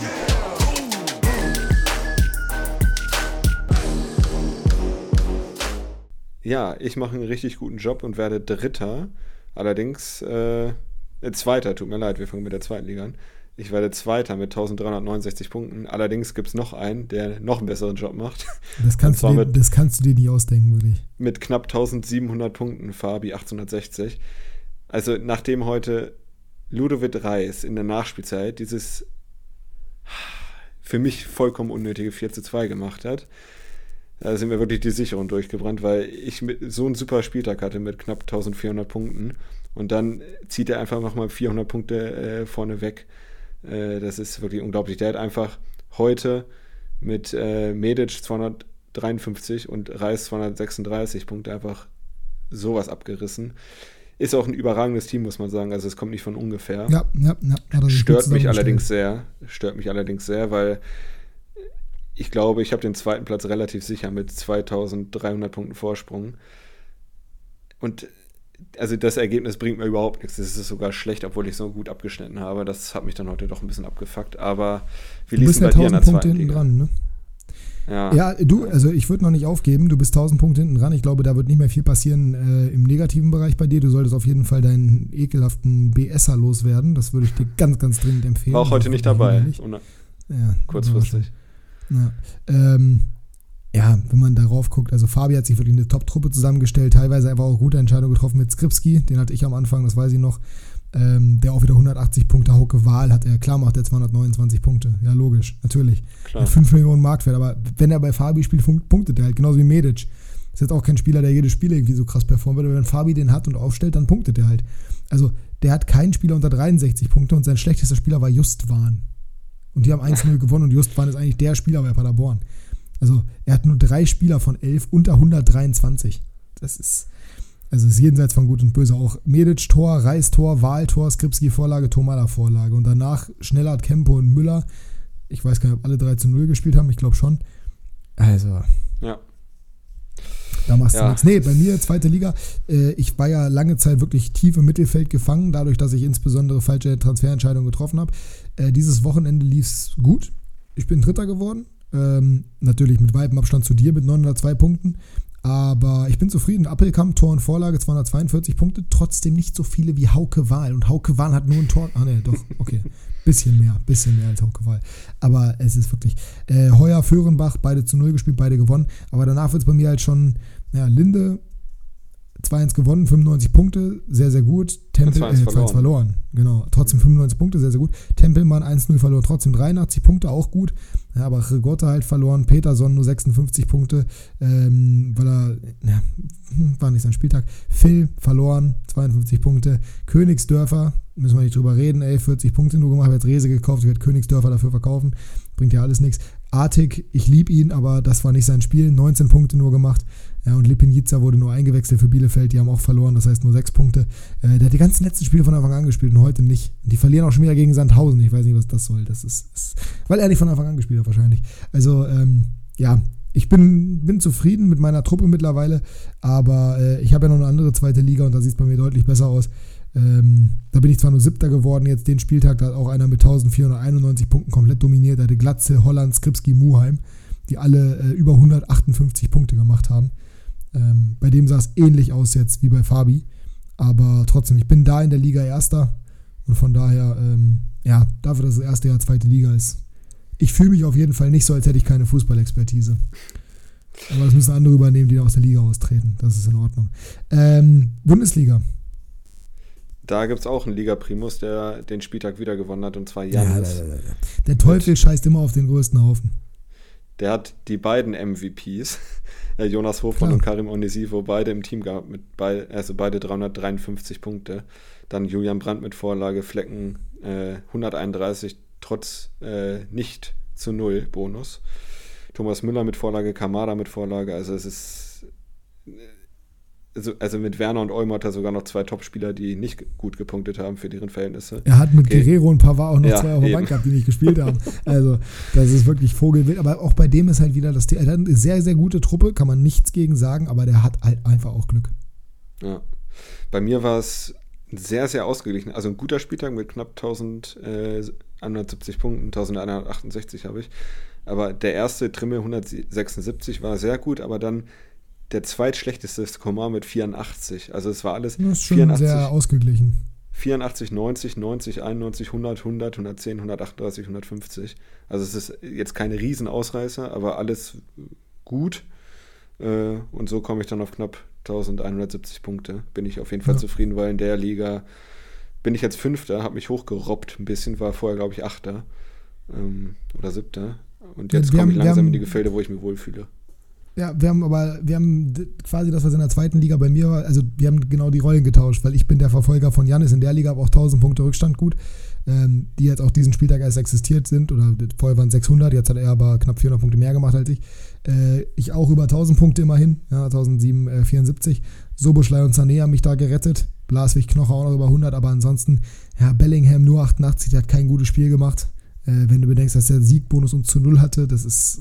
Äh, Elvedi, okay, 74, ein dicker 65, aber Kramarisch 57, Tyram 29, ey, überleg mal, die haben 4-1 gewonnen, der macht 29 Punkte. Das ja. ist meiner 48 gegen Schalke, weiß ich auch nicht. Und Wind, ja gut, 15 gegen, gegen Werder, kann mal passieren. Ich bin eigentlich sehr, sehr zufrieden mit meinem Team. Das Problem ist nur, dadurch, dass Gnabry gerade in Ungnade gefallen ist, eigentlich habe ich, ein, hab ich eine Dreierkette mit einem dicker Knochen und Elvedi, Blaswig im Tor. Davor äh, Fünfer Mittelfeld mit Sané, Soboschlei, Bellingham, Reus und Gnabry, was eigentlich brutal ist, aber Reus nur von der Bank gekommen, Gnabry nicht gespielt, beziehungsweise auch von der Bank gekommen. Ähm, deswegen meiner aufgestellt, das werde ich auch schön wieder umstellen. Und vorne in der Spitze habe ich eigentlich Tyram und Wind, habe da aber auch Bebu frei und Kramaric und habe mich auch da wieder für die Falschen entschieden. Das ist halt dann auch irgendwie bitter, weil auf der Bank hatte ich Bebu, der ein Tor gemacht hat zum Beispiel. Ähm, ja, es ist ein bisschen verhext bei mir in der Liga, weil ich irgendwie immer die falschen Entscheidungen treffe oder halt das eher nicht so da oder die Situation sich nicht so darstellt, wie ich es gerne hätte. Mal gucken, wie es nächste Woche wird. Ich werde, glaube ich, wieder Gnabry aufstellen dieses Mal und äh, werde darauf hoffen, dass das irgendwie, genauso wie Reus, und werde darauf hoffen, dass die beiden spielen, weil an sich, wenn du dieses Mittelfeld liest, Sané, Soboschlei, Bellingham, Reus, Gnabry, da ist schon viel Potenzial drin, aber sie rufen es halt nicht komplett ab und das ist halt gerade bei meinen Spielern ist halt so, viele davon sind so Hop- oder Top-Spieler. Das sind halt kein, also Bellingham eigentlich nicht. Der macht immer seine soliden Punkte. Aber ansonsten so ein Wind, wenn der nicht trifft, dann kann der ganz gut punkten. Aber wenn, wenn Wolfsburg verliert, dann halt eben nicht. So, Tyram, gleiches Thema. Haben wir ja gesehen. 4-1 gewonnen, kein Scorer, scheiße ist es. Kramaric, zwischen Himmel und Hölle, letzte Woche 224 Punkte, jetzt 56. Haben wir natürlich auch verloren, aber ja. Bei Reus ist es ja, also Reus 79 Punkte im Schnitt. Das zeigt sich auch schon ganz gut, auch wenn er natürlich viele Wechseleinsätze hatte. Der beste Punkt, den ich habe, ist am Ende des Tages wirklich, also Bellingham 149 im Schnitt und äh, Soboschlei 145, Sané 145 und Gnabry 131. Also eigentlich habe ich wirklich gute Chancen, Janis einzuholen. Aber das Glück ist nicht hundertprozentig auf meiner Seite. Ich habe halt keinen ja noch kommen. Die Saison ist noch Spieltag holen, der einen Hattrick macht. Ja, gut. Das hätte man jetzt auch nicht ahnen können. Aber ich glaube, du kannst dann auch ein bisschen angreifen mit der Truppe. Ich werde mein Bestes geben, da kannst du ausgehen. Ich hoffe, dass ich in Damit der zweiten Liga durch, wa? äh, Fabi noch kriege. Mal sehen. Ihr werdet es hier erfahren. Davon könnt ihr ausgehen. Sind wir hier durch oder haben wir noch was? Ne, wir haben einen kleinen Trade gemacht, beziehungsweise ich habe einen Spieler an dich verkauft, kein Trade. Äh, Ja, Fabian gesagt, Rehse. Genau. Ich habe mir dafür den äh, Kimmich der zweiten Liga geholt. Mal sehen, äh, ob Marvin Wannitzek das Versprechen, er das halten kann, was er verspricht. Den anderen hast du ja auch mit Ron Schallenberg. Stimmt, ja, ich habe beide Kimmichs, genau. Mal sehen. Dann würde ich mal sagen, das war's für diese Woche. 90 Minuten haben wir jetzt knapp. Das ist ja, Ja, wir haben 90 Minuten. XXL-Folge. Ach du meine Güte. Ja, wir haben noch DFB-Pokal und. Och nee. Und in Das Australien. Jetzt heul nicht rum, du Memme, es dauert doch nicht lange. Äh, in äh, Australien ist eine radioaktive Kapsel verloren gegangen. Die sollen nicht rumheulen, die Mem. Äh, enthält Cäsium 137. Das ist so ziemlich das radioaktivste Material, was es gibt. Schön auch, dass die verloren geht, herrlich. Suchen aber auch nur auf einem Suchradius von 140 Die haben doch schon das Also- Ozonloch. Ja, ja, aber wie gesagt, auch nur 140 Kilometer Suchradius. Also ist jetzt nicht so, nicht so groß. Das ist relativ. Äh, das ist quasi der Heuhaufen in der Nadel. Ähm, ja, DFB-Pokal haben wir jetzt gar nicht groß drüber gesprochen, müssen wir aber auch nicht. Äh, wir tippen einfach mal die Spiele durch. Äh, Paderborn-Stuttgart. 2 zu 1. Schnell, komm, wir wollen das jetzt hier nicht Ja, lange- 2 zu lange 1. Okay, 1 zu 2. Äh, Union gegen Wolfsburg. 2 zu 1. Macht Wolfsburg im Elfmeterschießen 5 zu 4. Leipzig gegen Hoffenheim. 4 zu 2. 3 zu 1. Mainz gegen Bayern. 1 zu 2. 0 zu 3. Sandhausen Freiburg. 0 zu 2. Ja, gehe ich mit. Frankfurt gegen Darmstadt. Schönes Duell. Uh. Ist das ein Hesse-Duell? Mhm. 3 zu 2. 2 zu 1 nach Verlängerung für Frankfurt. Nürnberg gegen Düsseldorf. 2 zu 1 für Düsseldorf nach Verlängerung. Ja, gehe ich mit. Äh, ohne Verlängerung. Und Bochum gegen Dortmund. 1 zu 3 regulär. 0 zu 2. Und danach haben wir direkt schon wieder Bundesliga. Ach, ist das Leben nicht schön. Fantastisch. Und gehen rein am Freitag mit Leverkusen gegen Augsburg. Ja, ist das Leben nicht schön. äh, Ey, du, ey, ich freue mich auf das Spiel. Augsburg ist, hat einen spannenden Kader mittlerweile zusammen. Ich finde auch den spielerischen Ansatz ganz interessant. Und ja, Leverkusen zu Hause ist die Stimmung gut. gar nicht so schlecht. Ja, Ähm, nee, für die Stimmung möchte ich da nicht reden. 1 zu 2. Äh, 0 zu 2. Dortmund gegen Freiburg. Oh, schönes Spiel. Zum zweiten Mal. 2 zu 2. 3 zu 2 für den BVB. Union gegen Mainz. 1 zu 0. 2 zu 0. Das ist Wahnsinn, ey, Union. Das ist so unglaublich. Köln gegen Leipzig. 1 zu 2. Wird knapp. 0 zu 3 wird nicht knapp. Äh, Bochum gegen Hoffenheim. 1 zu 1.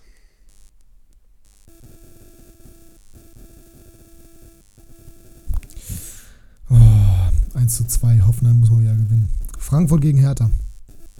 4 zu 1. Boah. Das wird eine Überraschung. 1-1. Nee, nee, nee, nee, nee, nee. Ich brauche Punkte in der Liga. 3-1 Frankfurt. Aber Oh, seid nicht überrascht, wenn es unentschieden ausgeht. Ja, Gladbach-Schalke. Nee, Das ist ein schönes. Abendspiel. Ähm, 3 zu 1. Ah, dann sage ich 2-0. Ich wollte 3-1 sagen, jetzt sage ich 2-0. Brauche Elvedis zu 0 Bonus. Stuttgart gegen Werder. 2 zu 2. Mhm. Mhm. Wollen wir es nicht schnell machen? 2 zu 1. DFB-Pokal wollten wir schnell machen. Achso, ah, okay. Und Bayern gegen Wolfsburg. Topspiel. Ähm, 1 zu 2. 1 zu 3. Eieiei, dann sind wir durch. 90 Minuten. Schöne Folge. Schöne Folge. Habt ihr was auf die Ohren bekommen? Ja, quasi. Aber ohne Halbzeit. Ja, äh, vielen Dank fürs Zuhören. Folgt uns gerne auf Instagram. Wenn ihr uns bewerten wollt, dann macht das gerne hier auf Spotify. Fünf Sterne sind natürlich am besten. Das freuen wir uns, freuen wir uns am meisten drüber. Wunderbar. Vielen Dank aber auch generell, äh, wenn ihr uns hier als Zuhörer oder Zuhörerin beehrt. Wir hören uns nächste Woche wieder. Und wie immer, er freut sich die ganze Folge schon drauf. Hat die Schlussworte. Der allerechte Jasper. Ich hoffe, euer Team kommt im DFB-Pokal weiter. Mainz, also Mainz, nicht Mainz 05, sondern mein Team hat sich ja schon verabschiedet und genießt die Trainingswoche. Und äh, ja, dann hören wir uns nächste Woche wieder. Kommt gut in den Februar äh, und bis nächste Woche.